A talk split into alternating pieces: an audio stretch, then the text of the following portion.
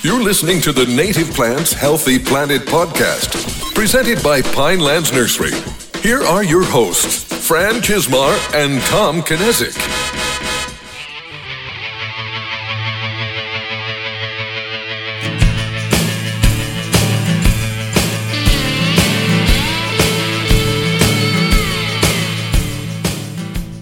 Welcome back to The Buzz, brought to you by the Native Plants Healthy Planet podcast, presented by Pinelands Nursery. I am Fran Chismar. And I'm Tom Knezick, and today's we're buzzing into episode 176. And before we get into all the fun native plant stuff, we like to do a little bit of follow up on some past episodes. So, Fran, I'm going to read this one as it's written and say Spotify reviews.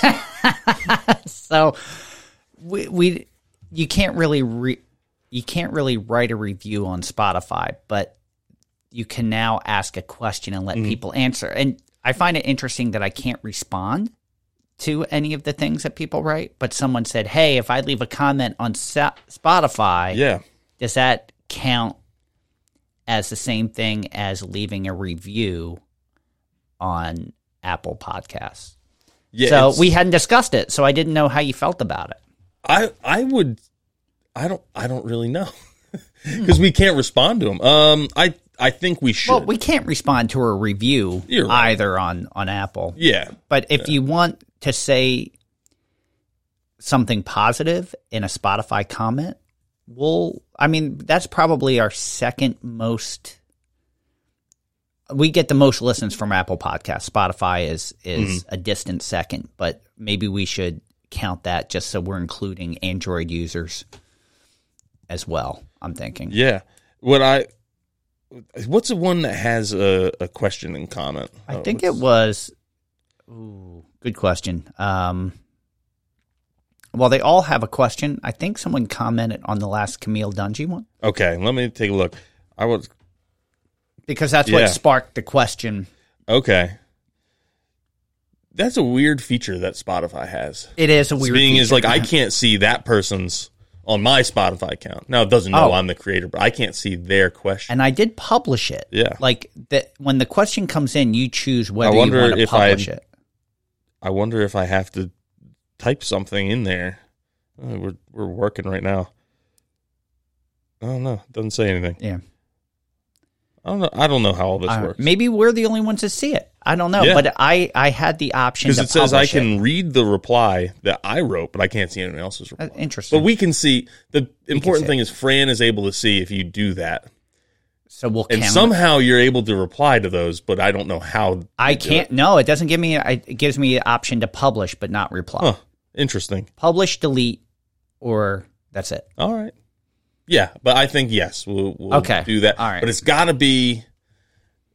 It's I well how do you, how do you receive the I'm on the I'm not on the receiving end of these. I get an things. email. Letting So you get an know. email, so it could be on any episode, and you'll get it, Yeah. and then you can compile it. Or I was going to say, should they have to leave it on the Camille Dungy episode just so No, that they're all in one place? Anywhere. doesn't I- matter. I, think anywhere. And the the interesting thing is, I don't make up a questions. They, yeah, I can, but they just do a generic. What did you think of this episode? Yeah, yep. So, and that's what people are responding to. So, if if you leave a comment on a Spotify episode, we will count that the same as an Apple yeah. review. I think that's fair. And we did have, I love that, and, and we'll get into this during listener shout outs, but someone left their review and titled it episode 180 as a reminder because we I never remember what we agree upon. So I remember. like- I remembered it was episode 180. Yeah. So episode 180, we're going to pick two winners. We have two autographed copies of Soil that we're going to give out. So uh, we, we're just going to figure out. I think what are we going to do? Assign a, a random number to each review Uh, yes, and figure out if we're going from the bottom up Yeah. or for the. Yeah, remember last time we did this and we We didn't Yeah. know which way we were going. we said we're going to figure gonna it out. It was number 37 is the winner, but then we didn't know if we were counting back 37 or from the beginning. 30. and now we have to figure did out both. where where the Spotify people will yeah, yeah, yeah. will land on that as well. Yep. So we'll we'll figure it all out. We'll figure it out. All right, but that's the only thing I had for follow up. I didn't know if you had anything. Um, I guess it's it's not necessarily follow up. It's it's uh uh alluding to the future. The episode we recorded yesterday that is going to air next Friday, and um, I'm I'm going to apologize in advance for how like crazy some of my rambling is about mosquitoes and Zika virus. And I have a really well formed thought. It just does not come out well formed at all. No, and the funny thing is, we're going to be discussing this. You know, I I don't want to get too far ahead. My article deals with some of that, and then we're going to have a guest on that I'll talk about when we talk Yeah. about the article. But So for those of you listening to this now, and then when you hear that, know that I'm trying to say that oftentimes I feel like we overreact to a minor problem and it gets blown in proportion out of proportion by the media. yeah, Um, and it's not just with environmental stuff; it's with all kinds of stuff. And uh, and sometimes the the cure is worse than the cause in in some instances, not all. Um, but I feel I, afterwards, I'm like, am I making? I don't want people to think I'm making light of like West Nile and Zika. like No, they're really no. really terrible things. But, but um, it, it, it goes well in context with what we were talking about. yeah, Um, and I agree. Like there's there there tends to be a huge knee jerk reaction. Yeah. which is you got to scale it back a little bit. a big knee jerk reaction that, and this is the part I was really getting at, that someone is making money off of, Yes. and that's why they're it's driving um, like this fear and panic that you need to get rid of all the mosquitoes for not just because they're a nuisance in your yard, but because they're life threatening, Yeah. and because well that makes somebody money. Yeah. Or, That or was- ticks. We're going to get rid Yeah. of the ticks because of Lyme's disease, Yeah. and we're going to save you that. But Yep. Yep. we we discuss that. You'll you'll understand it more when you hear next week's episode. But yeah, so I, I'm glad I'm putting it out beforehand so that people realize that, eh, maybe it happened. I'll give them the benefit of the doubt instead of doing it afterwards. And then people are like, I, wow, that sounds really, really dumb. no, no, I, I I felt it was all in good context. Yeah. all in good context. So, all right, you have anything else other than that? No, I think we should get in the plants we're vibing with this week and start with that's hot. It's hot. Why don't you go? Because I agree with yours. I'm I I just want to hear about it. Um, yeah, I can do that. And um, I will say first that I was actually going to pick your plant. Were you really? I really was.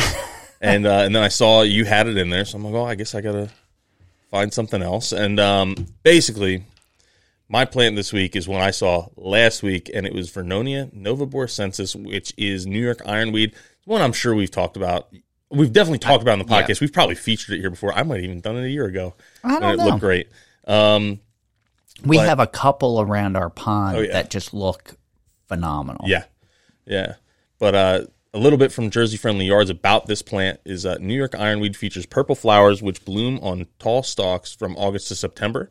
Then flower nectar offers food to bees and butterflies, and the dried seeds offer food to birds. New York ironweed can self seed vigorously, plant in a mass to use as a background plant in borders, meadows, and moist, naturalized areas of your yard. Uh, keyword being moist, it's going to want moisture soils. And uh, I actually just made a video about this plant that's on our Instagram chat. I think it's up. I think it got posted already. and and, And- background is a good key too because it does get tall. Yes, what's it five yeah. to six? uh, five to seven, and the ones I was standing next to were every bit of seven. And um because in the video, I even pointed out like these th- these plants are significantly taller than me. I'm six foot three. They were at least six foot taller than I am. But also, it's a slope. It's a hill, so they're downhill from where I am and still taller. taller. And um, so they were just like full bloom, buzzing with life. There's like two a pair of monarchs that are feeding on the Oh, nectar and cool. all kinds of little bees. And um, and then in the video, I call them it a bee, and then as I'm editing the video. I'm like, I don't think that's actually a bee. I think that's a fly. so I, I put a little caveat in there saying maybe not a bee Maybe, but um but it was just so a buzz with life and when you have that mass planting. Now these were a, it was a small planting and it really just spread. It's like but and mixed with the yellow goldenrods uh just has like a really really like royal kind of color combination similar to that asters and goldenrods that uh, Robin Wall Kimmerer writes about. It's just like you have a wall of of this dark green with the really cool leaves that are all eaten up and then just like a mat of purple And- and in a big swath. It was like someone, an artist, had taken it and painted it. It was so cool. and so important late in the season when when pollinators are really starting to uh, lose some of their nectar sources as plants finish their blooms for the year. I love the late bloom on this one. Like you said, along with uh, goldenrod and aster, just that you could see the the pollinators just so happy to Yeah. have that source. Uh, great choice, fantastic choice. And, and Fran, choose or uh, tell us about my other choice. So I chose black gum or black tupelo, uh, which is Nyssa sylvatica. Uh, it's a fact wet species and ranges in height from 30 to 50, 30 to 50 foot tall, but can ultimately get much larger, can get 60, 70 foot tall. Um, it has waxy dark green foliage that's very attractive to begin with. It turns reddish purple in the fall and it kind of has tinges of orange and yellow. Its native ranges from Maine to Florida, west to Texas, and north to Michigan. Uh, the tree is a honey plant, so bees will use the nectar or pollen to make honey. Uh, flowers are male and female, born on separate trees, and they bloom in the April to June range, depending on where you're at. Uh, the reason why I picked this one, though, is the fruit, which is out right now. It's a bl- uh, dark blue drupe that can get up to a half inch long. Uh, it's bitter in taste, but it's loved by turkeys, robins, woodpeckers, thrushes, flickers, brown thrashers, and mockingbirds.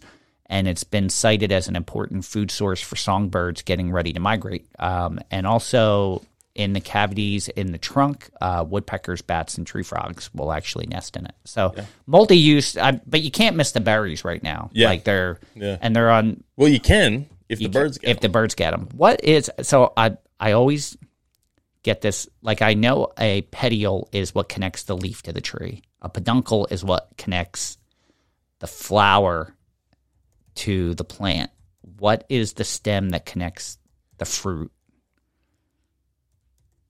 uh, to the tree.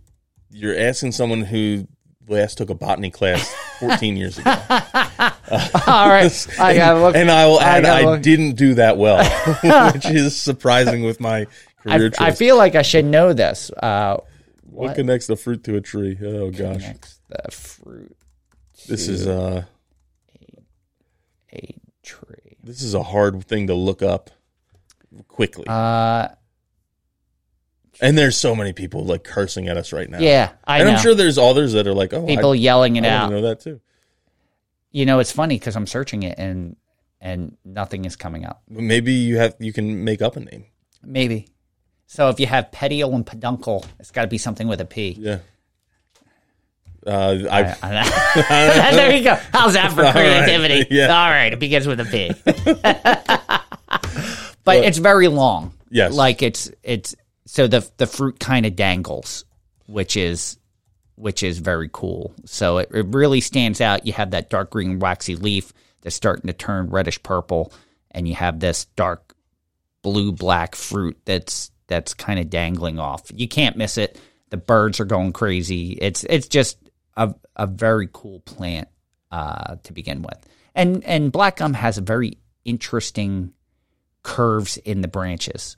Like the branches almost they have a lot of like zigzag motion in it. So it's they're very twiggy twiggy trees to begin with. So it just has a very cool look to it. yeah, yeah, they definitely do. And why I was thinking about this plant was while it is great for birds and turkeys and all kinds of things will eat this, um, people can eat them too. And so yeah, I was snacking on some. I didn't know that. I, I don't know why I didn't know it, but I was just driving by a tree with my brother yesterday. He's like, "Yeah, these are this one this," and this is what he noticed is this tree is really sour, but this tree is like really sweet, and the the ones we were eating almost had like a flavor similar to like um if you ever picked like a wild grape and mixed it with a blueberry Oh, and it had its own unique flavor too. But like those two is probably the most similar um, comparison that I could come up with. Even the sweet ones still had like a little bit of tartness to it, um, but the the other tree was very tart. But it was just interesting, just from tree to tree, how they're sort of same thing happens with pawpaws where. Yeah. You get like I would say even on the same tree you can have like wild variation in flavor, and uh, so that's if you ever had a bad pawpaw that shouldn't be your last pawpaw because the next one could be great. I picked a couple the other day, and the first one, it was okay, but it wasn't. I wouldn't. It was. It wasn't great. It was. I don't even know if it was good. It was okay, but the one I had after that was by far the best one I've ever had, and they were same tree right next to each other. So All right, so I found the answer for because I I'm like, all right, it's a fruit stem, but Mm-hmm. what is the stem called? So you have petiole for the leaf, peduncle for the flower, and a pedicel Pedicel, I've heard that before. Yeah. for the stalk. Uh, let's see, similar found in other plants. Let's see, a pedicel. Maybe I'm wrong. Now I'm reading it and I'm like, I don't know if it's really talking about what that is for the the botanical term for the stem of a fruit or a vegetable. Well, is how a what, pedicel? yeah, so that's what, what it's would saying you is. what would you say a fruit that has a structure and texture like a drupe, but is does not uh, does not fit the actual technical definition of a drupe? I don't know. It's drupaceous. Drupaceous. Drupaceous is a Is that a real term? It's a real term from well from Wikipedia. It's a real term. Um, but yeah, so other other fruits that are technically drupes are coffee, jujubes, mangoes, olives, um, pistachios, uh, cashews, all members of the genus Prunus, including the almond, apricot, cherry, damson, peach, nectarine, and plum. All drupes. Most stone fruits. Uh, it even talks about like how you can even have. Um, again, this is from Wikipedia, so it's not the most trusted source. But uh, I, d- I doubt anyone's really messing with the the Wikipedia uh, the Wikipedia oh yeah. like on on drupes on drupes. This has got to be someone who probably knows what they're talking about. Um, but a lot of uh, berries are actually drupelets, where the, the individuals are the druplet, and then they form an aggregate fruit oh, off their own thing. Huh. Interesting. see, even we learned something Oh, yeah. today. So pedicel. Are you gonna? I'll remember that now. Yeah. Petiole, peduncle, and pedicel. You know, is one thing I didn't learn until this year is with peaches. How there's like freestone and clingstone peaches, which it, when you think about it, actually really makes sense. Uh, I didn't real, I didn't know. I was like, "Oh, peach is a peach." What is freestone peach? What's that? But yeah, it just means that the flesh doesn't cling to the the pit. oh, Where clingstone, it it's stuck on there. You ever have like there's some peaches you cut it like you cut Yeah. the what would it be? Not the equator. Oh, I guess you could cut the equator, but you'd cut the prime meridian, and um and then you twist it, and like the, it'll Yeah. come off. There's some peaches that the skin just like rotate. Those are clingstone peaches. The Okay. ones where it doesn't come off. Uh, The one where you can like twist it and pops right off. That's a freestone peach. very cool. yeah. Very cool. I saw a, a funny, uh, it was a Twitter or an X post, and someone just posted, uh, another wooden ball. Can someone please tell avocado producers to mix up the, the random toy inside? That's a good one. the uh, the other, I wonder if an avocado's a drupe. I don't know. It might be. All right. be. Let's, a little let's- aside as you're looking that up, Fran, is I'm I'm listening to a book now called The Wager by Okay. David Grann. He's he wrote the book uh, Killers of the Flower Moon, which I also haven't read yet. Um, it's on my Libby wait list, but uh, that's becoming a movie, Martin Scorsese movie with like Leo DiCaprio and all these Okay. famous people, and I think it's about the start of the FBI in like the Old West. Um, but the, he wrote this book about the Wager, which was a British naval vessel that Okay. wrecked off of the coast of Chile. And but in the book, he's talking about um, uh, all these nautical terms that are like just mo- like regular phrases of speech. Like under the weather was when you were too sick on the boat, you went under the Oh, deck and you were under the weather. Yeah. Uh, like three sheets to the wind was about like ropes that held the sails in place and they were worthless if something happened. Um, there's a whole bunch. There's like a whole li- a lot. I mean, like phrases that you wouldn't when you're thinking about them don't sound nautical at all. Like under the weather, it doesn't Yeah. necessarily sound Yeah. nautical. A lot of those are actually like nautical phrases because of the British Navy and then going to port towns, and the port towns kind of dictate a lot of the language. I was bringing that up to talk about something else. Oh yeah, prime meridian. How I described the, the peaches.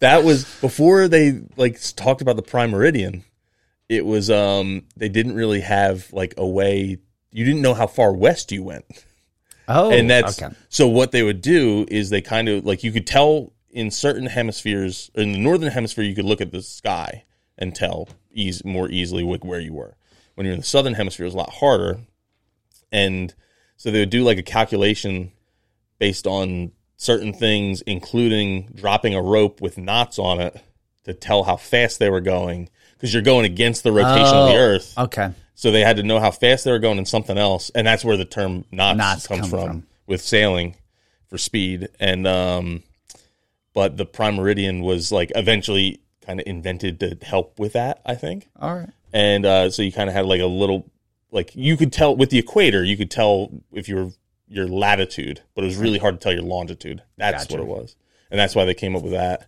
And then uh, the GMT, you know, when you're looking at Yeah. time and you have to Yeah. GMT. You know what GMT stands for? No, no clue. Greenwich Mean Time. And that was Which I should could know set- that, but I this is where remember- zero is. All right. Greenwich Mean Time. All kinds of Like I know the term Greenwich facts, Mean yeah. Time, but if you do- if you were to say what does it mean, I'd be like I don't remember. Yeah.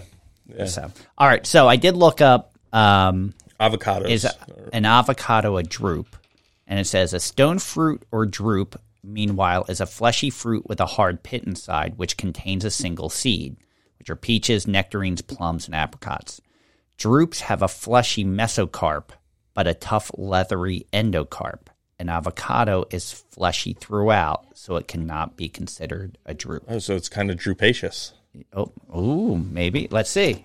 Is an avocado drupaceous? Oh gosh, we're gonna really go down the rabbit hole today. Uh. It might be a word that, that was made up.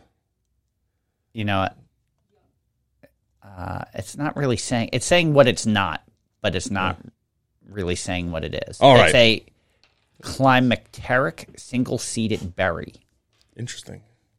All right. Clim- climacteric single-seeded berry due to the imperceptible endocarp covering the seed. Yeah.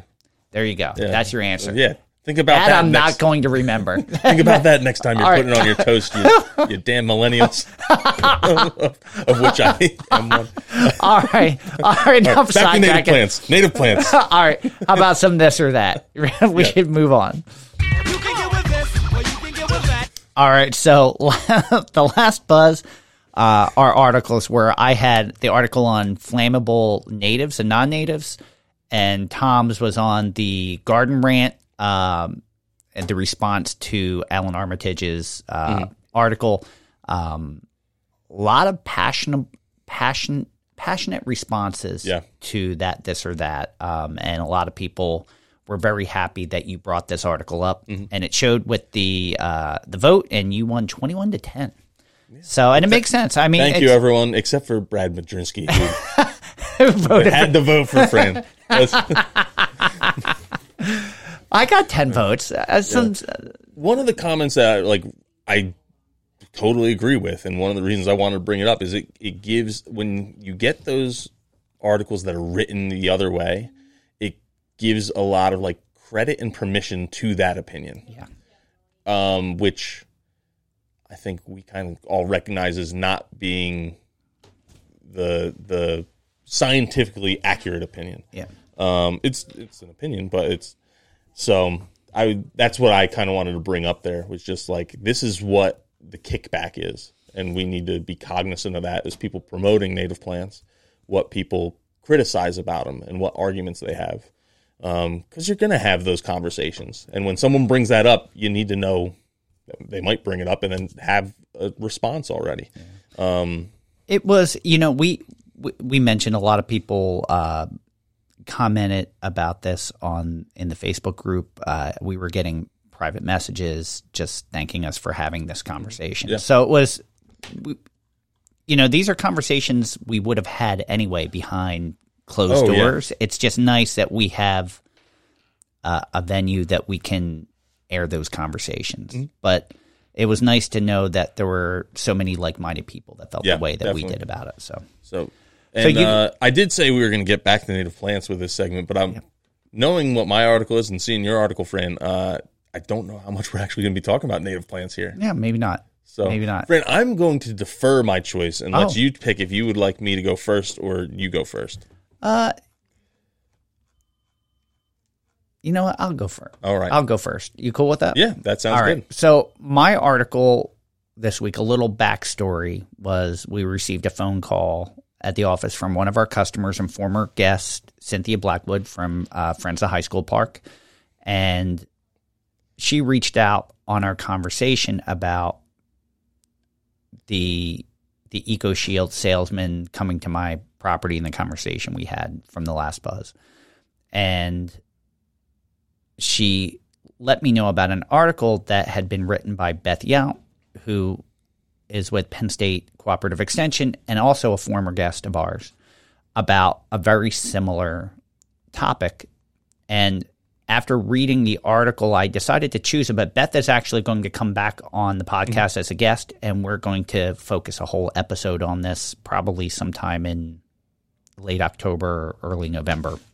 Uh, but we have that definitely coming up. So, um, Beth wanted me to point out that she had help uh, with this article uh, by entomologists Amy Korman and Jamie Kopko um, from uh, Penn State. So, this article is from extension.psu.edu and it's called Watershed Friendly Mosquito Control.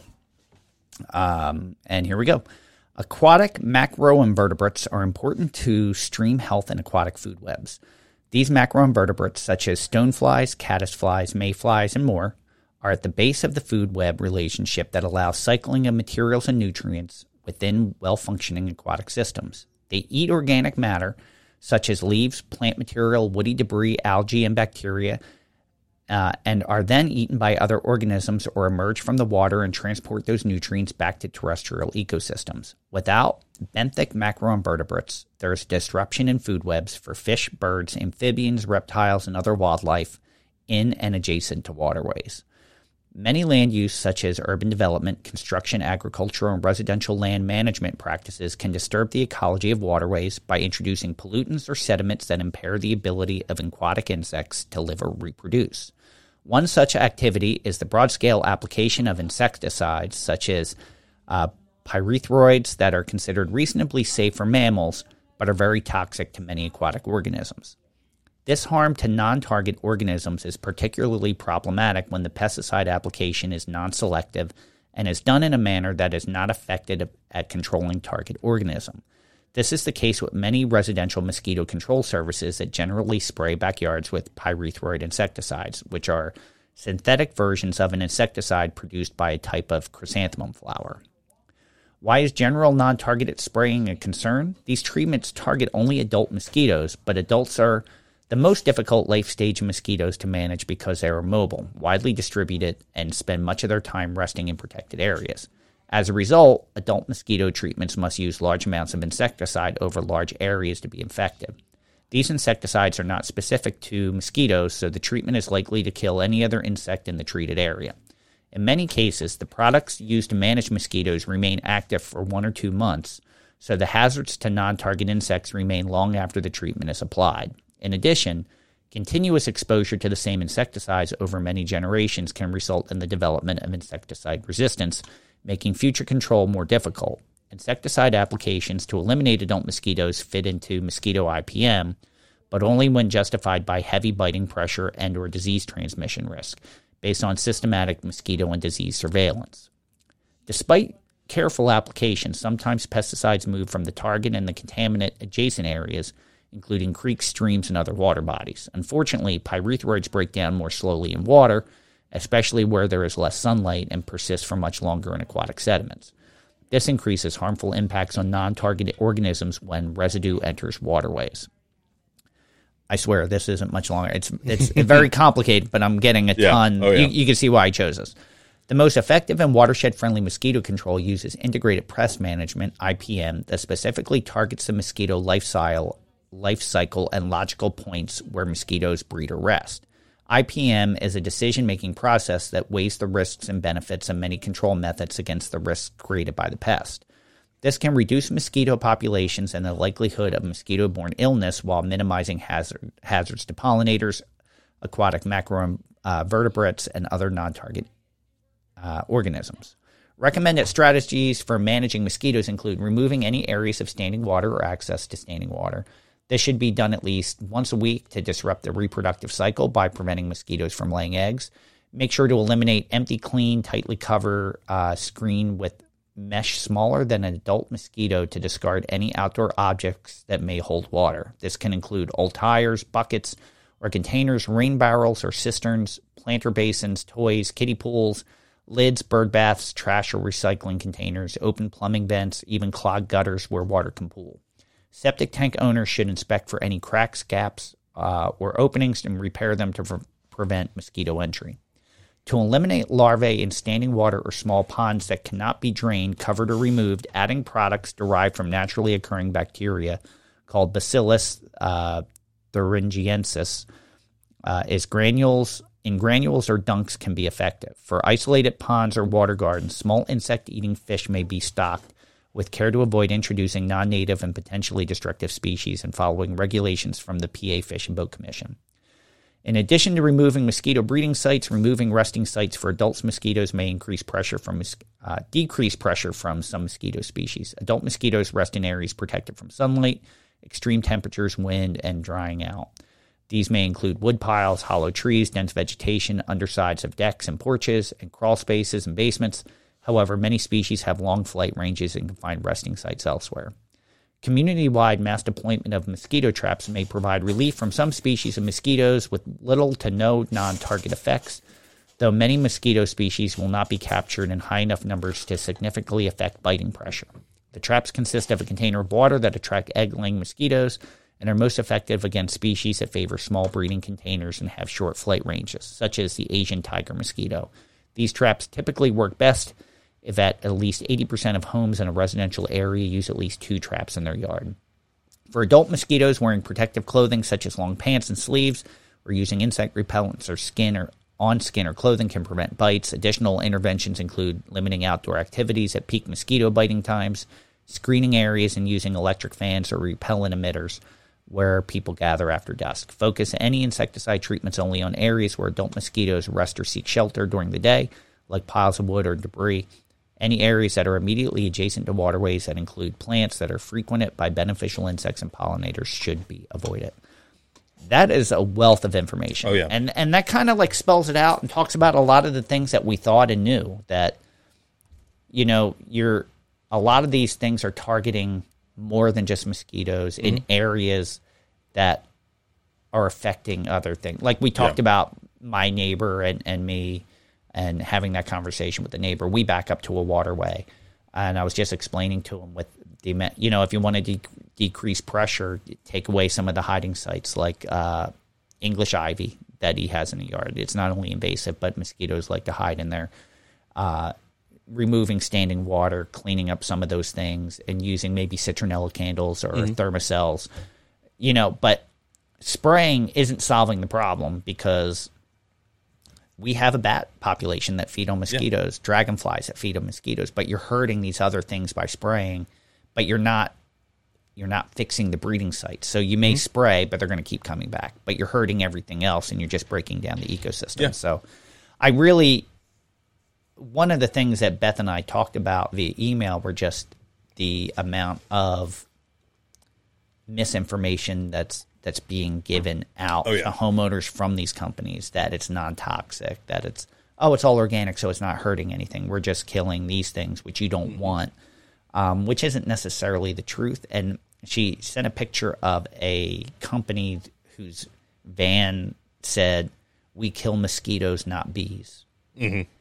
which mm, sure that's not necessarily true. Yeah. you know, it's a nice nice thought, but probably not 100% accurate. So I, I'm looking forward to having a broader conversation about this, about more things that can be done, some of the myths that are being told to people, and, and some of the ways that you can talk to neighbors if they're having treatments like this done, just to kind of expel some of these myths that are told by the companies that are profiting from spraying these things. Yeah. Oh yeah.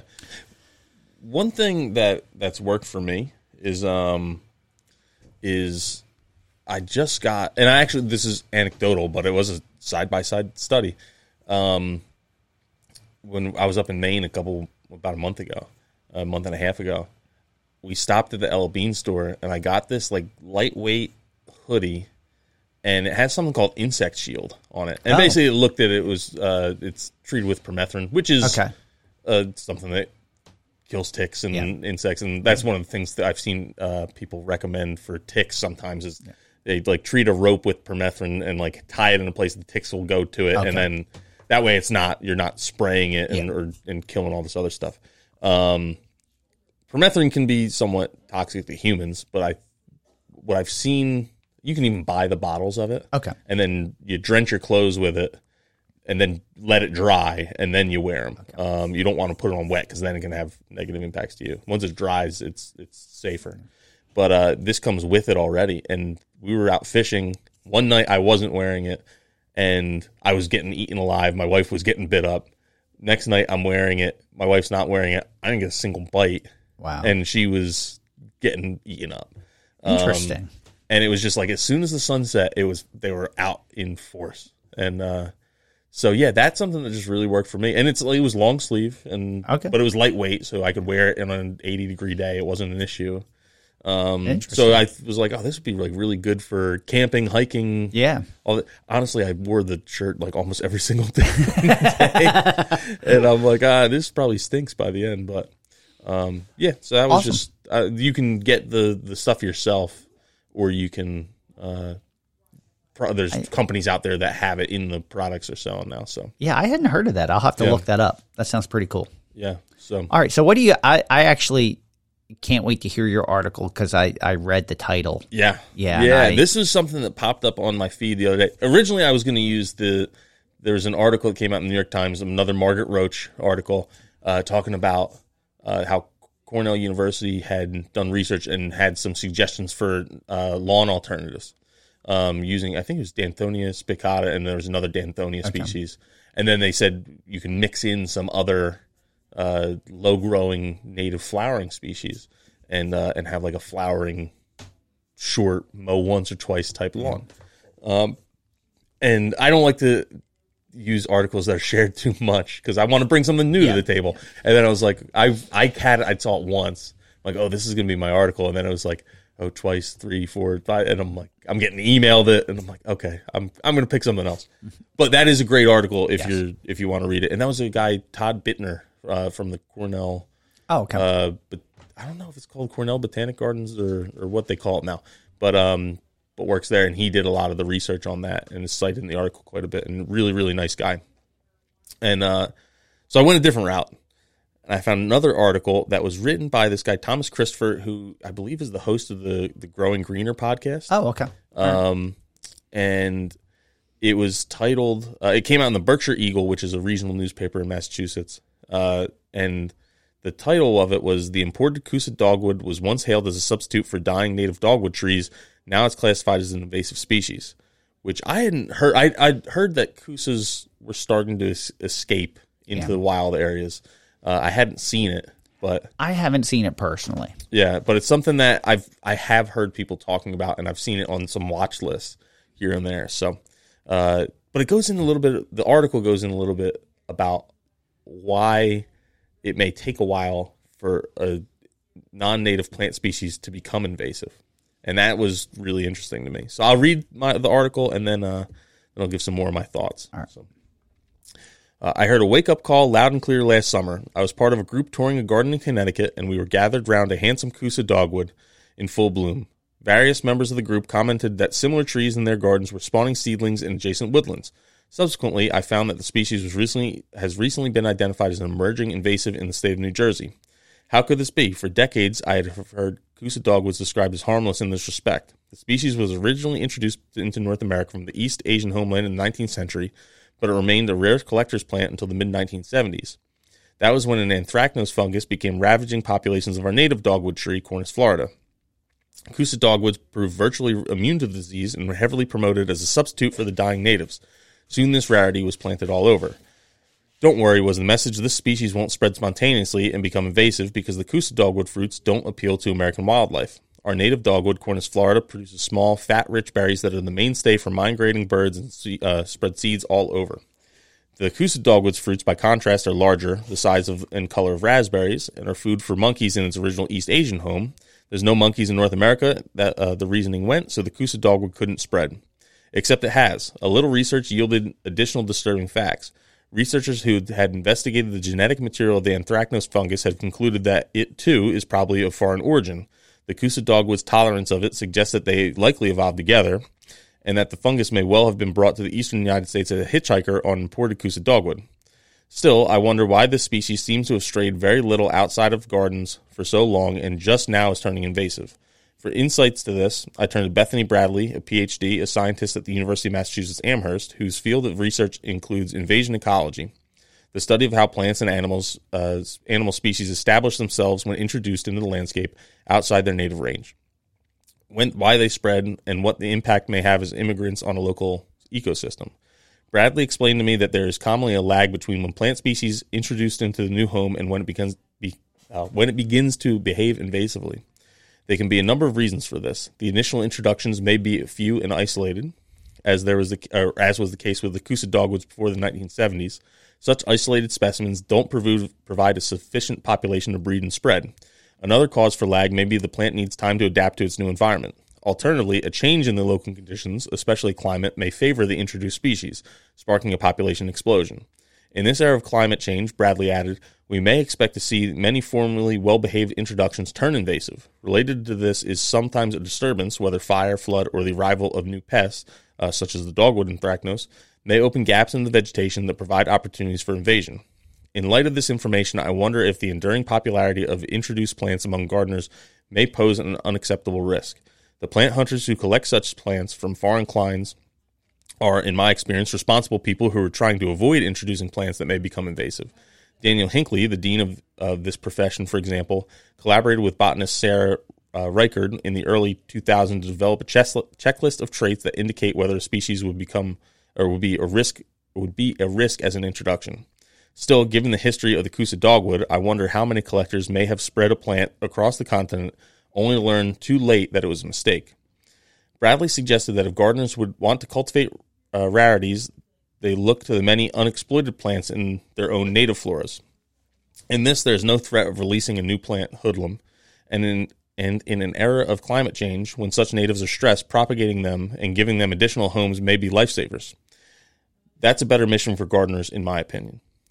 Um, yeah. So uh, this was something I, I hadn't. Well, I didn't think Kousa dogwood, uh, non-native dogwood, had invasive tendencies until I just heard about it fairly recently.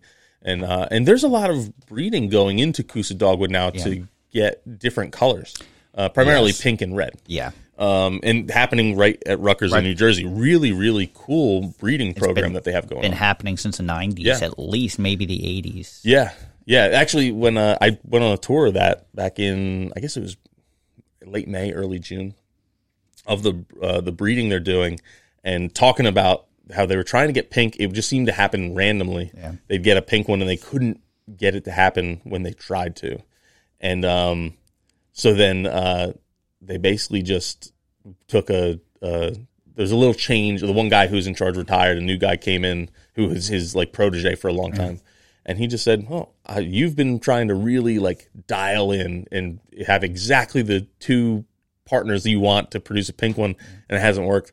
I'm going to go the other one, just take a shotgun approach, and just like, here's a thousand plants, and Yeah. okay, now we're going to take the pink ones and make a thousand more, and then do it again, and just let it hand, happen randomly until we get consistently pink ones, and then we'll start to really dial in. Yeah. So that's where the Sky, Scarlet Fire Oh, dogwood gotcha. came from. Was that breeding program? Um, so there's some really cool stuff there because, and it's a, a later flowering tree. You don't see many trees that flower later into the, the spring and summer. Um, most of your trees are flowering so early. So that was the the other The benefit, benefit, it's- of yeah. this, even versus the the normal flowering dogwood is it flowers so much later. it's So really like an early different. summer. It's not really a spring. It's it's maybe like really late spring or early summer. Um, part of the problem with, you know, the one thing that I think prevented the early Rutgers hybrids from becoming more popular Mm-hmm. was they were bred for flower color, but they were horrible nursery plants. Like they would get tall and leggy, or they didn't, they weren't respond well to pruning.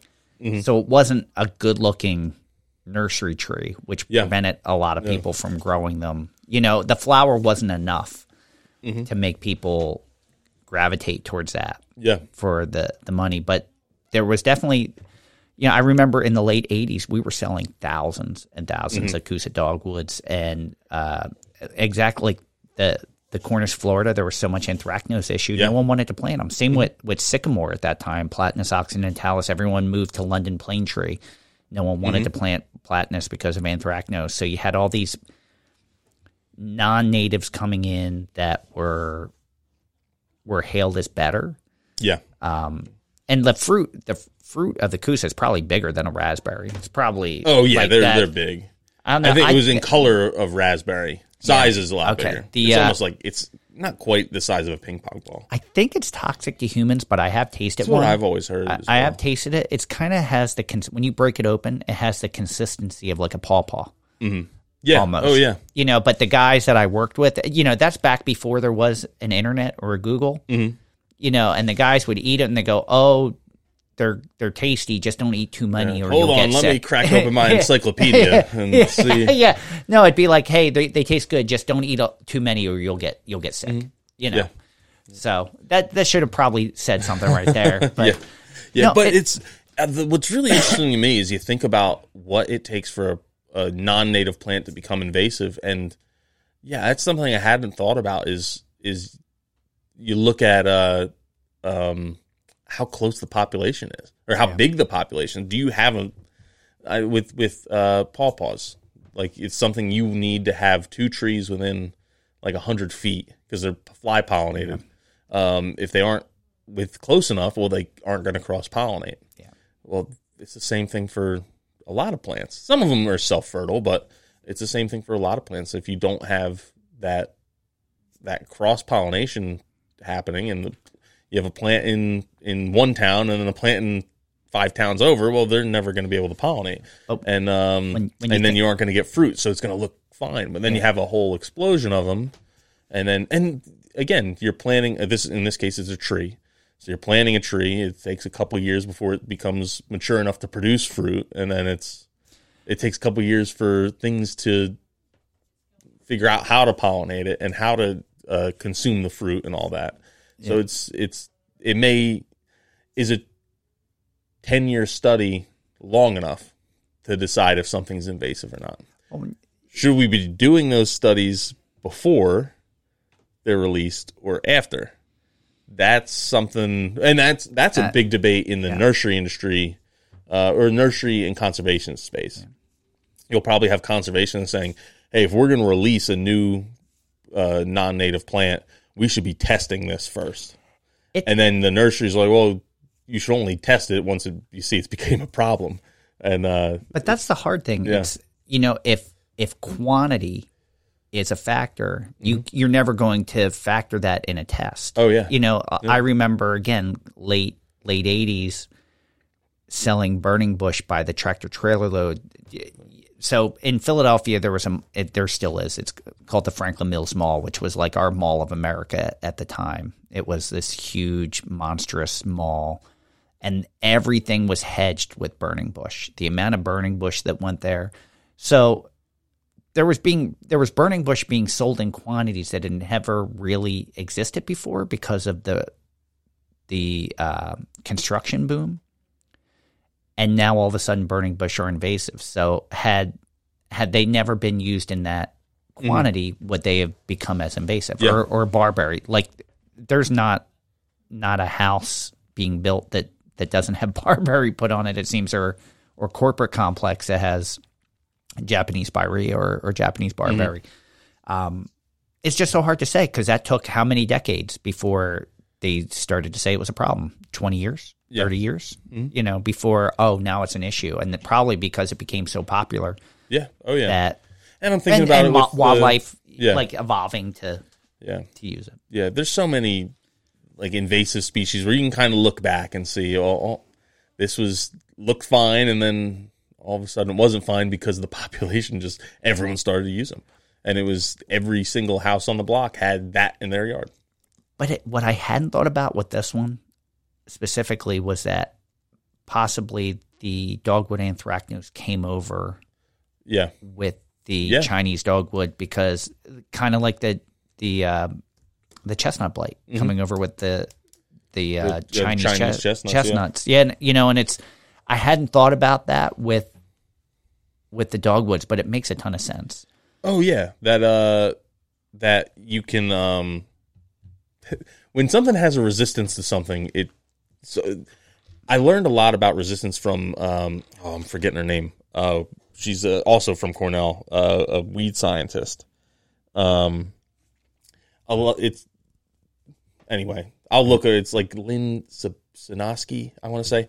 Uh I'll look up her name, but with resistance to to pesticides in her case, what she was describing, it's not that by using the pesticide you're creating the resistance.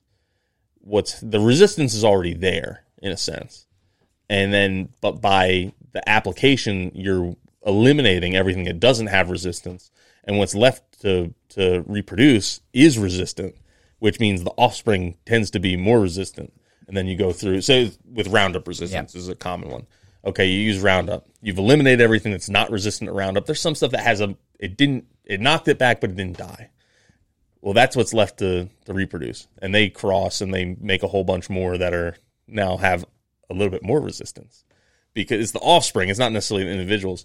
And then you basically if you take someone with red hair and and well red hair is another good example like you can only have a child with red hair if both people have it as a recessive trait in their in their thing so you could have two parents that don't have red hair but they it's recessive I- and then it's they end up having a kid with red hair I have a son with red hair, it- that's yeah. just how the cross worked but um so it's the same thing with this. It's like it's not guaranteed that it's going to have more resistance. It could have less, but uh, the next time it comes around, you're knocking out all the ones that have less resistance. You- The population that's left is all resistant, so they're going to breed, and now you have more that are going to be resistant, and they're mutating slightly with every everything. so every generation, every yeah. generation is going to, and that's how you do the same thing with. Uh, I'm assuming with like chestnut blight, and you have the Chinese chestnuts. Well, the populations that were left, the ones that couldn't stand the the blight, they all died. so the, what was left and was crossing was the ones that were blight resistant. Then you bring it to a new country, and you have nothing that has any of that resistance, or, or very very little of that resistance. So we're starting from square one versus something that's already at the boss. You're at the final boss. It's level 100. and you're, you're still at level one, and you got to go and, and beat this thing. So yeah, it's uh Now, interesting. I'm yeah, that that was something that it makes sense. It Yeah. makes complete sense, but I don't know if it's it's been well. I doubt it's been proven. now I'm going to be on the lookout for Kousa dogwoods in the wild. We Yeah. we were actually Agatha and I were out for we were doing some kayaking Sunday, and we were in the Robbinsville area, so we stopped by Papa's Pizza for some good pizza for lunch. And we were sitting outside, and Agatha's like, "What are those trees? Are they native? Because they're really attractive." And I was like, "No, they're they're Chinese dogwoods, and they were beautiful. You know, they're filled Yeah. with fruit. You know, they have a good multi-stem form. They make these really dense uh, plant, and it's it's just uh, I guess with some of these things, it's just a matter of time. You get that perfect storm, and and it picks up. I'm wondering what's eating the fruit though. Yeah. because that's a pretty big fruit. Yeah, yeah. it's don't know. fleshy, like it, it's easy to open up. The shell's not that hard. Like you could take it and squeeze it in your hand, and and pop it open. Um, so I'm just curious what what's eating it. Like I wonder if Mm-hmm. squirrels are eating it, or I don't know. Yeah, but no, I think that was two good articles. Two great articles on Monday. We're going to post uh, the vote or or the poll up on the the Native Plants Healthy Planet Facebook group.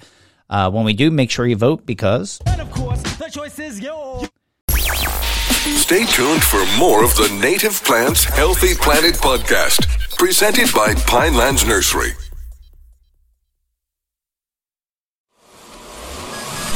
Welcome back to the Native Plants Healthy Planet podcast, presented by Pinelands Nursery. All right. This is this is where I get to take a break and you get to do a lot of talking. We're I going sure to do, do, yeah. we're going to do uh, listener shout outs. Listener, listener, shout out, shout out, shout out, shout out. So I'm going to go first just to get it out of the get- way. Yeah, get yours out of the way, Brandon. So I wanted to give a shout out to Andre Pruitt, um, who has had so many good comments and posts in uh, the Native Plants Healthy Planet Facebook group. Andra commented and gave a little bit more background on Tom's Garden Rant article. uh, for the person. It was either the person that wrote it or they were commenting. Um, it's uh, someone involved in the Tennessee Cooperative Extension and and is the head of the Master Gardeners, um, and kind of what they're facing. And I just want to say thank you for for for being a kind person, being resilient, and approaching these issues and matters with kindness and and sticking you know sticking in there to make a difference. And um, if you're not a member of the facebook group go become a member of the facebook group. Uh, look at the the poll for the last buzz and look at some of Vandra's uh, comments. So but she's just had a lot of great comments overall and i just want to say thank you for listening and being a member Yeah, so I have a whole lunch, uh, a whole lunch, a, whole whole, lunch. bunch. It- it will be lunch by the time you're when done. um, so I'm uh, just going to read little bits and of some of my favorite parts that they wrote for us. Uh, but we had uh, my fave Packer on uh, Apple Podcasts um, that loved that we we brought a lot of great information without taking ourselves too seriously. Which uh, I I don't know if we take ourselves seriously at all. I don't think I we think do. that's some of our charm is sometimes we can say some really really dumb stuff. Yeah. and uh, and admit it, which I think is important. It's when you when you find out you're wrong, it makes you a little bit smarter. So Come on, we just we we just spent five minutes at the beginning of the podcast looking up the word uh, I don't. pedicel. I think it was quite a bit more than five minutes. yeah, probably. Um, then we had Amy MZH. Uh, Fran, can you do me a favor and keep a checklist of when I say each person so I'll- I know I'll I cross- got them all? I'll cross 'em off, All right, yes. cool. Um, who uh, they they wrote that it was their first review of a podcast ever, which Wow. that's a, what a compliment that Thank is. you. And they also wanted to keep a, a secret from their teenagers. So I I don't know if your teenagers are listening to this, but maybe. maybe. Um, but no, that's really flattering that you you went out of your way to review our podcast for the first time ever, and uh, and that you've you've really enjoyed that Camille Dungy episode because we really did as well. And I think our next episode is going to a lot of people enjoy that too. Um, then we had Gal Gal J, uh, that has been listening since 2020, and they're only reviewing us now. You think you. about all the cost. we're we're coming up uh, on our we're six months away from our four four Yeah. year anniversary. Yeah, but no, we, again, we really appreciate that that um, that we've you recognize how we listen to what people write in and, and want to provide content that people are interested in, and, if they ask us to to feature someone, we try and get them on. Doesn't always work. No, and We try to. We appreciate appreciate you sticking with us because I know it took us a while to find our voice and our format that worked, and it was because of feedback from listeners like you that helped us get there. So we really appreciate that. Mm-hmm. Yeah, uh, Peperica uh, says they look forward to this podcast every week. Paprika swirl. Pecker, Pecorica Swirl. I missed that part. Uh, then Gadget 19KS, 19, 19Ks. Um, it's hard to pronounce some of these. It's hard to figure out what they intended with the, the name. Um, uh, likes that it has the perfect blend of native plant information and science, uh, fun and pizza. So Ooh. we do talk about pizza. We do talk about pizza. So registration failed. That uh, they're an estate gardener in Cape Cod and really loves listening to us on Fridays when they're working. Um, which that we even talked in the next episode. There's a couple like we know of a garden center that plays us over the the radio every once in a while um, until they get too many customer complaints. Um, we have a couple nurseries that that have put us over the air, and I only one HR report I've heard of for for tor- torture and torment, Yeah. making an uninhabitable workplace. I'm trying to remember who it was. It Brad Madrinsky that suggested we need to do to be um, syndicated on NPR. I'm Yeah, waiting yeah. for that phone call. Yeah, yeah, that would be a good one. So, um, then I still have more, right? Yeah. Yes. Uh, then we had horticultural helper. Um, has binged every episode and can say with authority that it's time well spent, and that uh, we we are the perfect blend of time sensitive info, recent discoveries, observation, what's blooming, and how different communities in the field tackle issues. So, uh, and says that we that. earned our five stars. Ooh, so really you. like one. Uh, let's see. You have two more. Two more. Two more. I'm losing track. We got a bunch. Yeah. And you you heard our pleas and, and answered. So Yeah. I really like it. We had Johnny Hickory um, that thanks us Did you see that one? Because that one's from Canada, so I don't know if. Yeah, I can see it right Okay. here. All right. Yeah. So uh, Johnny Hickory, I'm I'm looking at the Chartable? actual reviews, the chartable list Okay. them all. So, um, and uh, thanks for all the stream wildlife inspiration, and looks forward to the podcast every week. Uh, so thank you, Johnny, from up in Canada. And last one is Wayside Lynn, uh, who likes this or that because we're always introducing articles that send her down new uh, new rabbit holes into the gardening world, and uh, and loves the style of our podcast because it's not preachy but fun. Wayside Lynn actually comments on our post on Podbean, which is another way Yeah. Mm-hmm. that you can communicate with us. If you're listening on Podbean, you can you can should now do we count those also? If we're counting Spotify or we're I think we should, yeah. All right. Now I don't know if where else you can leave podcast reviews, but yeah, like you can leave uh, episode comments kind of like uh, Spotify. Mm-hmm. yeah. So we'll have And I to know count those. you in. can on YouTube you can leave stuff Wh- whatever there is. We're gonna take them all, We're counting it all. Twitter, and then we're gonna. Well, You you, can't listen on Twitter. No, I know. Uh, that's true. So it's got to be somewhere where you can listen. Yeah, All right. I guess if the oh uh, no No, because then you're counting yeah, yeah, Facebook. we're Yeah, I agree. To, it has to it's gonna be too crazy. it has to be where you can listen. Yeah. All right. So, all right. All right. Wow, that was That's a it. lot. I don't even I'm know where we're at. But I really appreciate it. That's that goes a long way. We see Oh, yeah. the the change in our our rankings on Apple Podcast because of all these reviews, and that's a big part of it. And uh, we we thank all of you for for binging or being with us from the beginning, or even just finding us now and and being passionate enough to to to let us know. Thank you so much. I I I've, I'm very humbled with the amount of five star reviews that came in this. Yeah. So all one, two, three, four, five, six, seven, eight, nine of you Wow. are now in the running, along with all of our other past reviews, to get a, a signed copy of Camille Dungy's book, uh, Soil: The Story of a Black Mother's Garden, which I have two copies right here. two copies. So we're giving away two. And Camille actually posted, joined the the Facebook group, and said she was excited to find out who wins the the episodes. So, Yeah. or the episodes. Talking the- about uh, follow up, Fran, we didn't realize that we Camille was right in our backyard. she had No idea. she she had a speaking engagement at the Princeton Seminary on Friday night, and I found out literally probably right before uh, the event. I had no idea. Yeah. And she she commented she for she was scolded by a lot of people for not letting them know that she was in the area and forgot how close the East Coast can be yes, sometimes because she was maybe from here. What thirty like, minutes. Yeah, thirty it minutes. was close. So That- so I scolded her as well. All right, so we don't have any que- no uh, no questions or comments from the question and comment line. No grow read a book. no, Um, no Tom's petty or not that I'm one to complain. Um, this isn't really a lengthy topic, but I just wanted to throw it out there, and we talk about this in next week's episode as well. That we started getting calls. It's the first time I had ever heard of it, where the government was requesting that native plants come from a certified pesticide and herbicide free nursery. And I don't know any. I don't know of any.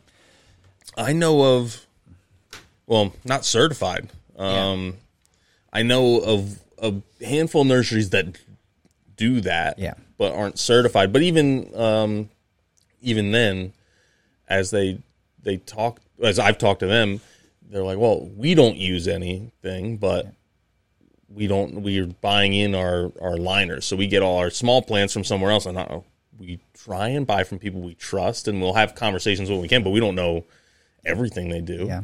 Um. So I, I yeah, it it's a wonderful thought and idea, but then we start started to think about it. We've had this conversation when we talk to Xerces about uh, pesticides and herbicides. That is it is it scalable to a big a big uh, size? I I don't know.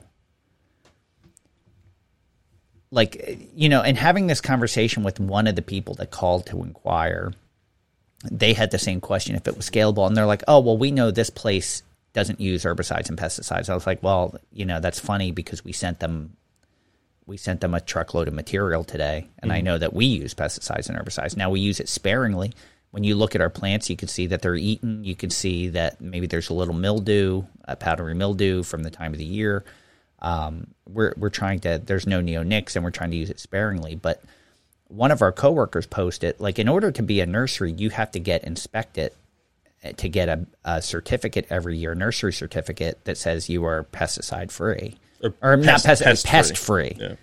So can you be pest free without spraying any herbicide and pesticide to get your nursery certificate? I don't know. It's just very I'm not condemning it or saying this is a bad idea. It's Yeah. just I hadn't thought about it, but it's very it's very lofty Yeah. aspirations. Oh yeah, and that was uh, one of the things he actually brought up too was um, was like aphids on milkweed, and that, well, for from a nursery side of things, like to uphold your nursery standards, you need to get rid of those. Yeah. But on a consumer end of things, there's a want lot of people who look at that and say, "I'm going to buy that one because I know if it has aphids, I know it hasn't been treated."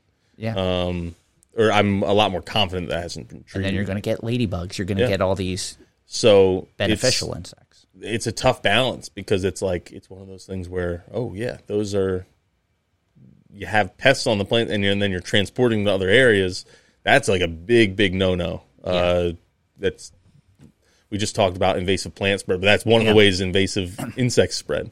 Um, so it's uh yeah it's a delicate conversation. It's something in a dream world that would be It would be ideal. really really possible but it's it's uh it's a lot more complicated than than i think a lot of people might think it is. You know the the nice thing is if if that's their goal and and you put it out there and you throw the gauntlet down and say this is what we want it kind of makes people work towards achieving it. Same way we talk about hey what are the the the peat moss alternatives out there? What can we do to be more sustainable? If that's your goal you're going to work towards it. I would love to know or see the work being done towards that to move. In in a perfect world we would all love to not use Yeah. herbicide and pesticides. And I think we're exemplary in in our lack of use of those things, um, and it challenges the the traditional view of what a nursery should look like. yeah You know, like a traditional ornamental nursery is kind of like a lawn, in mm-hmm. in a lot of ways. Like it's well manicured. There's no weeds. There's no insect interaction. Everything is is is perfect, and that's not necessarily what's best for the plants or the pollinators or the environment or the food web. So it kind of challenges and breaks down those stereotypes of what a nursery should look like, and and maybe everyone can work towards those goals. But I would I would love to see that, but I just hadn't heard of it before, and I just don't know how attainable it is right away. yeah it's um but i i don't know if there's a actual like certification program I I've never seen it or i heard think of it. that's that was what struck me is uh is asking for like a certified but i don't yeah i don't know of a, a certification program for that Yeah. um i know there's well there's one that's um SANC and i forget what it stands for which is a nursery thing but that's like that you're a way to if you get that certification it means that you're going doing a lot of things to keep yourself pest free Yeah. Um, so that it makes it a little easier to to sell plants um, and and not have to get inspections if you're going out of region and that kind of stuff. But we, we know of people using uh, biological uh, control, like other in, uh, beneficial insects. Um, you you know, al- almost every nursery uses IPM, integrated pest management, where you're inspecting. There's a lot of things that can be done to limit the, what you use. Yeah. Um, There's something else I was just thinking about, like as I brought up the you have these phytosanitary inspections. So we don't we typically don't ship stuff out of our region. Usually when we get requests from out of our region, we say, "Hey, like this is you, Yeah. you might want to look for someplace closer, to Closer. you because we're doing the local eco type Yeah. thing." But uh, but every once in a while we'll get orders because they they just can't find Yeah. stuff closer.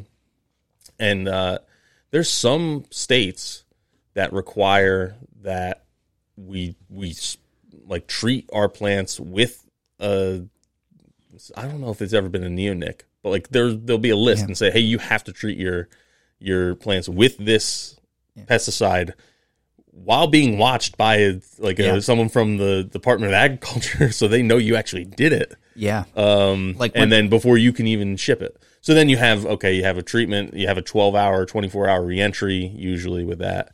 And then so we got to treat it and then load it up and then ship it all within like and it's a really narrow window you have to actually move it then until you'd have to treat it again. and, and a lot of it is treating the soil, not the plant. Like it's if you're Mm-hmm. Oh, doing I've, fair, I've seen both. Have you seen both? Yeah, Okay. with insect, uh, certain stuff like with, and this is a Japanese beetle. Yeah.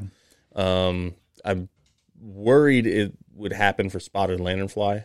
That was a I was- concern at yeah. one point. Is is other states were going to say, hey, stuff has to be treated to kill the spotted lanternflies before it even gets shipped here. Yeah.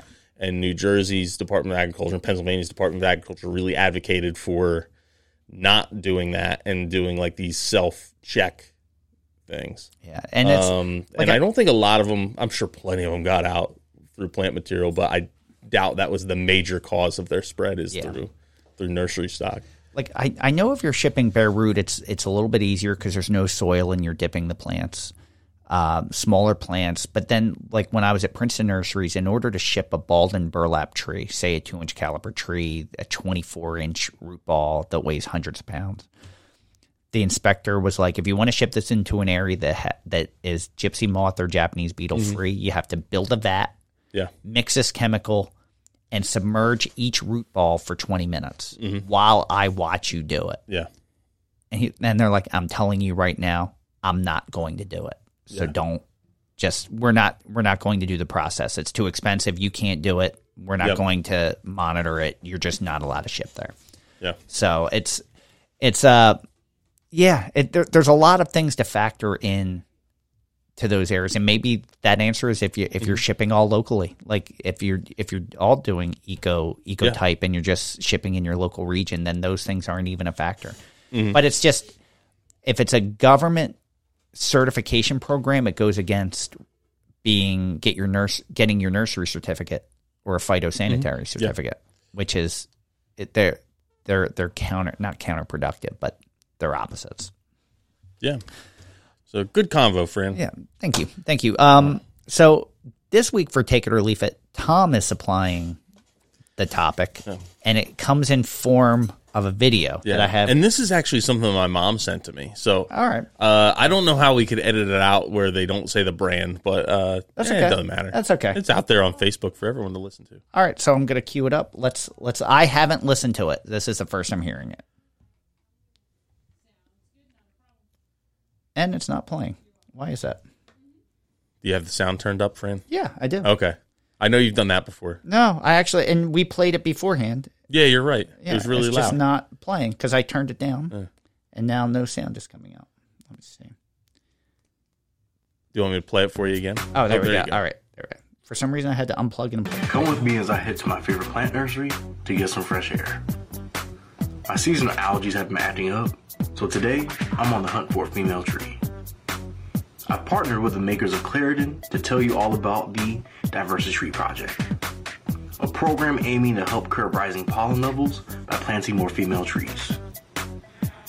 Did you know that male trees produce pollen and female trees don't? I'm planting a female tree in my yard to do my part to help reduce pollen levels and help restore botanical balance. What does a ginger do? Oh, that was the next. Yeah. the Well, next- Fran, that could have been a lot worse. That's, you never know what's going to pop up. well, now, yeah, now I know what your videos you're watching in your free time is all about ginger children, of which you have one. Uh, did I ever tell? I, I know this is so cruel. You want to save it for your secret? I'll save it for my There secret. Something that I did. So I do have a son that's a ginger, and it's it's a comment. Does he like you calling him that? It doesn't phase him. Okay. It doesn't phase him. So, um, but it was a funny comment that I made as a joke to him that I'll share as a secret. All right. All right. Well, basically, my question with that is, is does planting female trees curb the the male pollen that's in the air? I I don't know, and it's Or I, I guess are you buying that? I'm I'm not buying that because to me, now you do. It, we do know that you don't need as many males per female. Like if you're trying to produce, say, like winterberry holly, you're trying to get a berry. They tell you one male. You need one male plant per ten female plants. Um, But how does that affect the food web by producing less pollen? Like, so, hey, it's inconvenient for us. So let's start limiting plant gender in the wild, which sounds a little ridiculous to me, but you can't control it outside of your yard. I don't know. Yeah, I- I it's don't- um. There, there's Would- so many factors that I I had heard at one point that that you are we're seeing larger pollen clouds, and they think it is because of there's not as much um, somehow the trees are sensing there's not as much reproduction going on okay. And uh, the pollen's just kind of going out there, and then there's there's it's doing nothing, um, and somehow the trees are responding by putting out more pollen.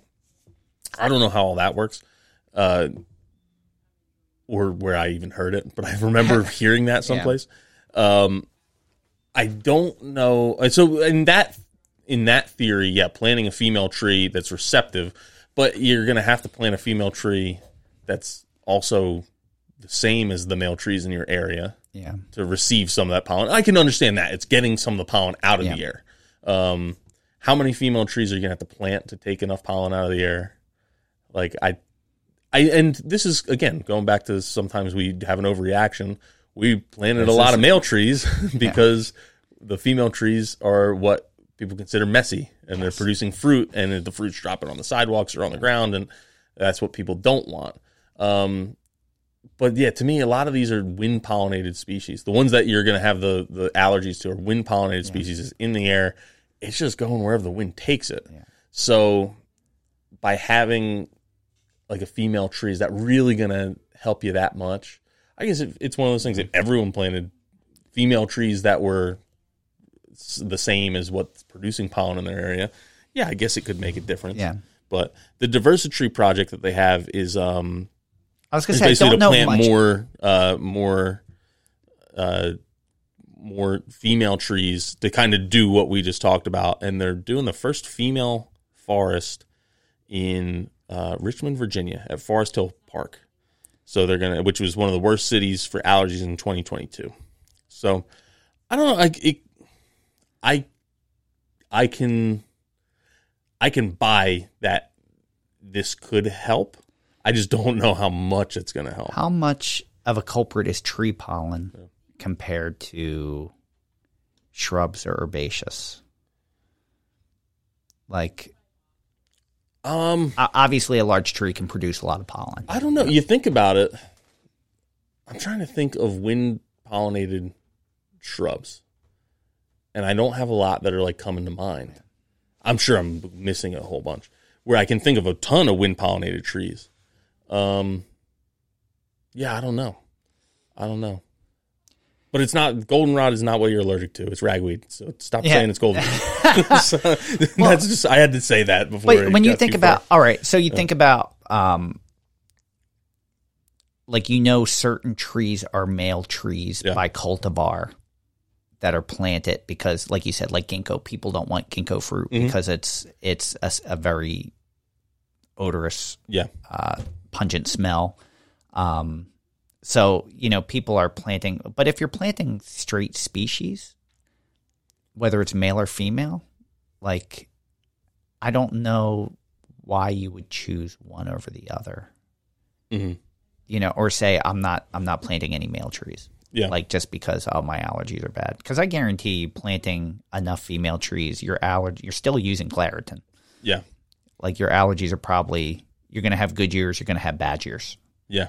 I don't know. That just seems like a very extreme knee jerk. yeah it's, reaction. It, to me, it seems like um,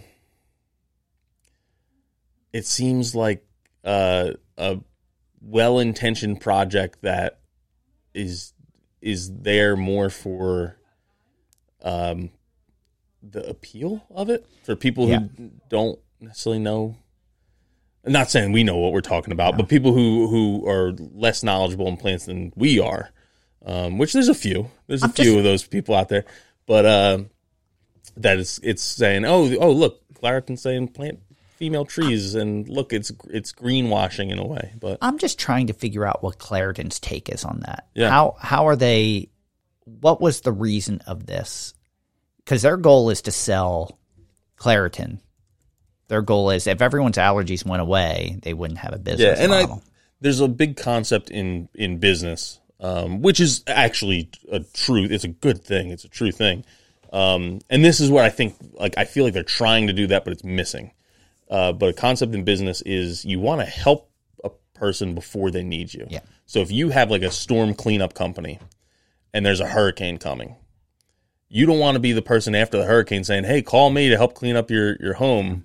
You want to be the person who beforehand is giving people all the tools so they don't need you. Yeah. Hey, shutter your windows with this kind of like this kind of two by four, this kind of board, and you're going to have better success of your windows not breaking. Do this, do that. Here's how, what you should have in your your storm preparedness kit. Like make sure you have extra batteries for a flashlight. Make sure you have this and this kind of food and this kind of food.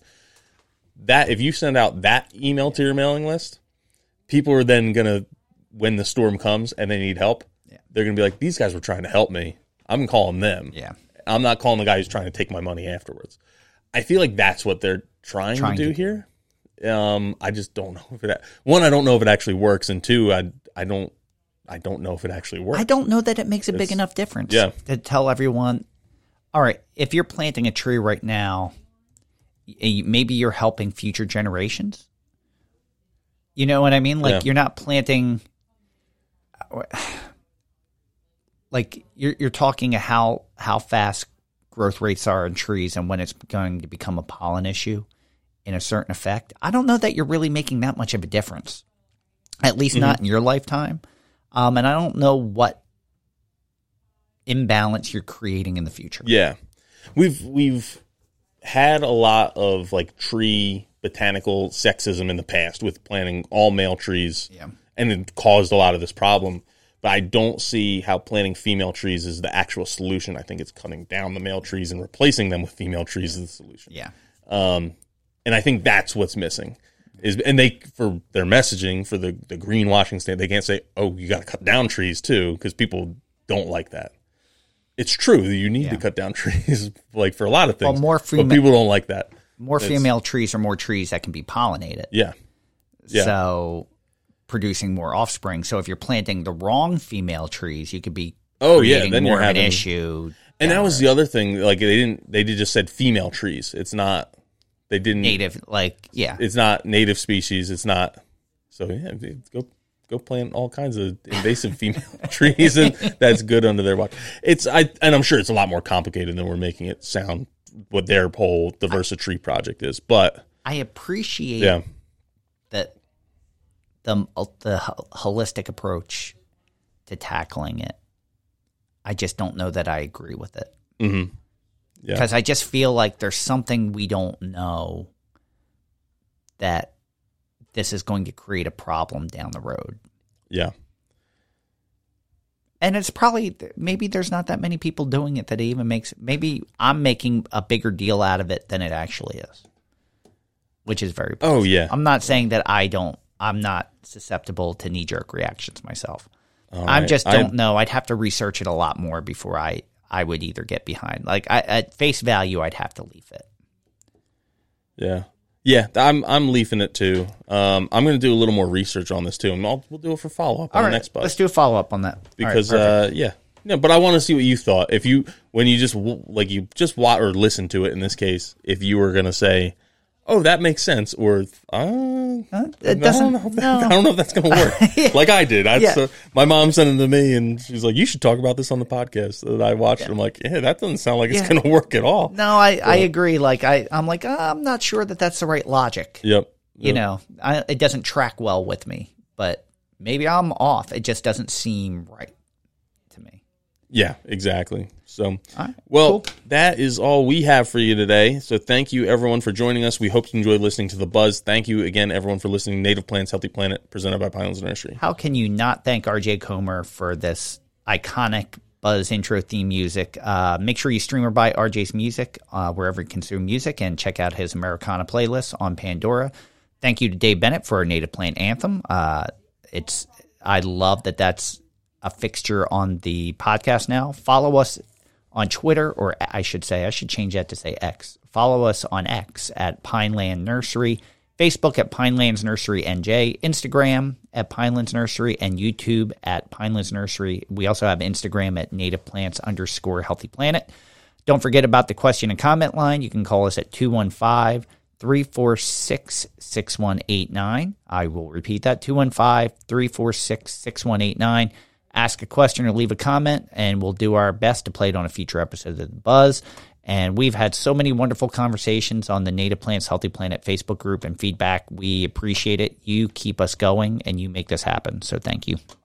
Yeah, so you can buy Native Plants Healthy Planet merch at our website, www, www.nativeplantshealthyplanet.com. That was seven W's that time. so there's a link right at the top, takes you to the Teespring store. Uh, we got shirts, aprons, phone cases. A lot of people buying phone cases, I saw. Wow. I just did a whole report um, to break down like who bought what.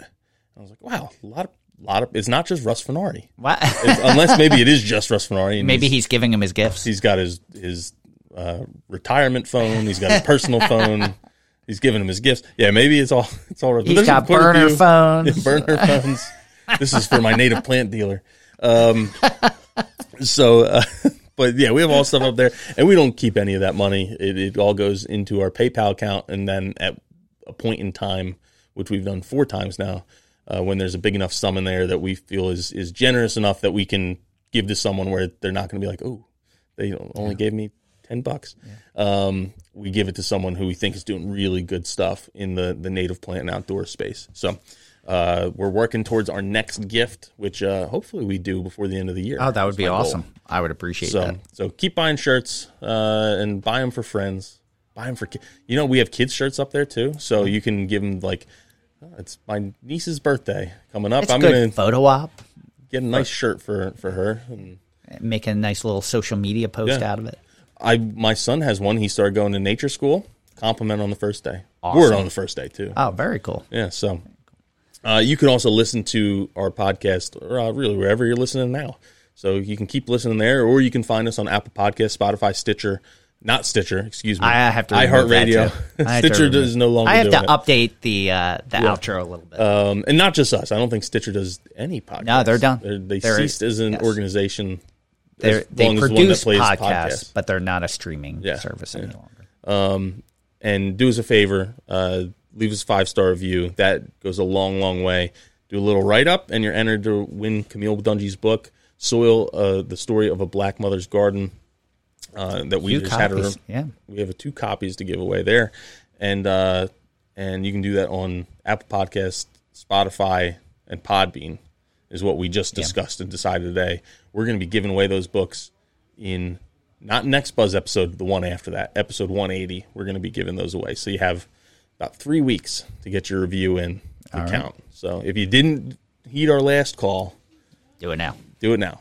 Um, yeah. So with that, uh, Fran, you have today's secret. Yeah, I don't know if I've ever shared this story with you, but I was I was on the road with my my kids, and bef- I, I have to preface it by saying that my kids were teenagers at this point, so they weren't like little kids when I made the joke.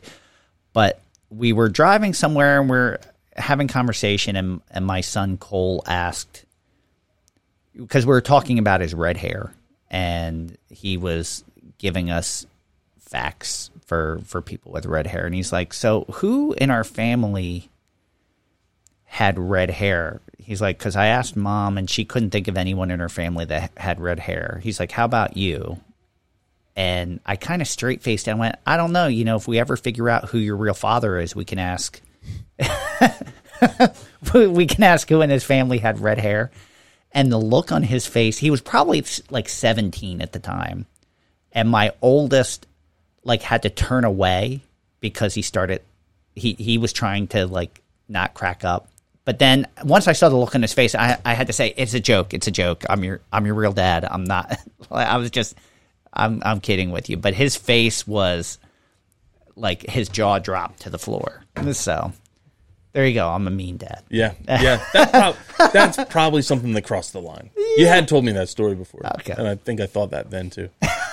he was all nine Humorous, but- now had he been eight or nine probably really really bad taste. He was 17. Yeah. I don't know. That was, and I immediately withdrew the Yeah. joke. Yeah. That's probably yeah, that's probably one you probably shouldn't touch realistically. Yeah. It's like you never you never joke about uh, as an employer you should never joke and joke about someone getting fired. Yeah, That's yeah, not that's that's true. in, in That's not bad funny. taste. Um, funny sometimes in the employer's opinion, but it's not something that's very serious for other people. Yeah. Um, yeah, Yeah. that's probably another one. No. Joke about actual Yeah. paternity. I guaranteed him that I was his real father. So, all right. Well, it was it was a secret. with that, with that, thank you, thank you, everyone. I'm Tom. And I am Fran. Thanks again, everyone. Coming up uh, next week, I think I'm just trying to think. Oh, this will be uh, coming up next. We have Tim Mack from Birdscaping Industries, uh, and we had a very insightful conversation about his unique Yeah. business model. Yeah, unique business model and how he got into it was really really fascinating. And um, and and Fran brings it up in the episode quite a bit. So many people are saying, "Hey, I I want this, but I can't do it myself, and I can't find anyone to do it for me." Well, we have a potential solution in your ne- neck of the woods. So, I agree. depending on where you live, Yeah. if it's uh, He's in Larchmont, New York. So New Rochelle, New York area. yeah, so I'm sure uh, he's he'd be willing to expand his his reach if the business opportunities were there. So. So make sure you tune in for that. It was a, a fantastic episode, and we can't wait for you to hear it. And we'll see you again next time. And until then, keep it native.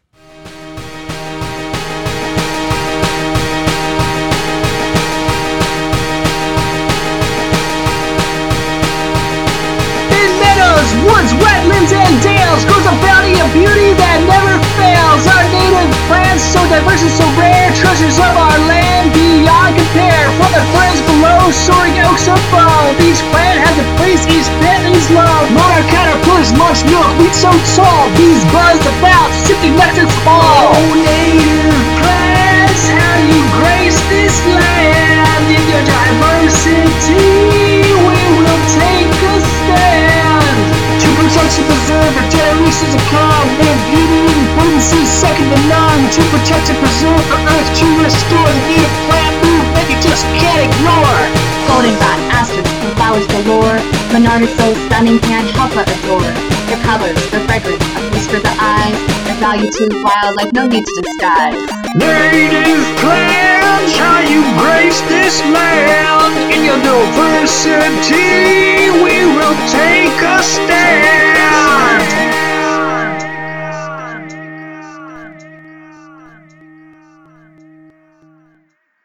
Thank you for listening to the Native Plants Healthy Planet podcast, presented by Pinelands Nursery. Remember to like, share, follow, and comment.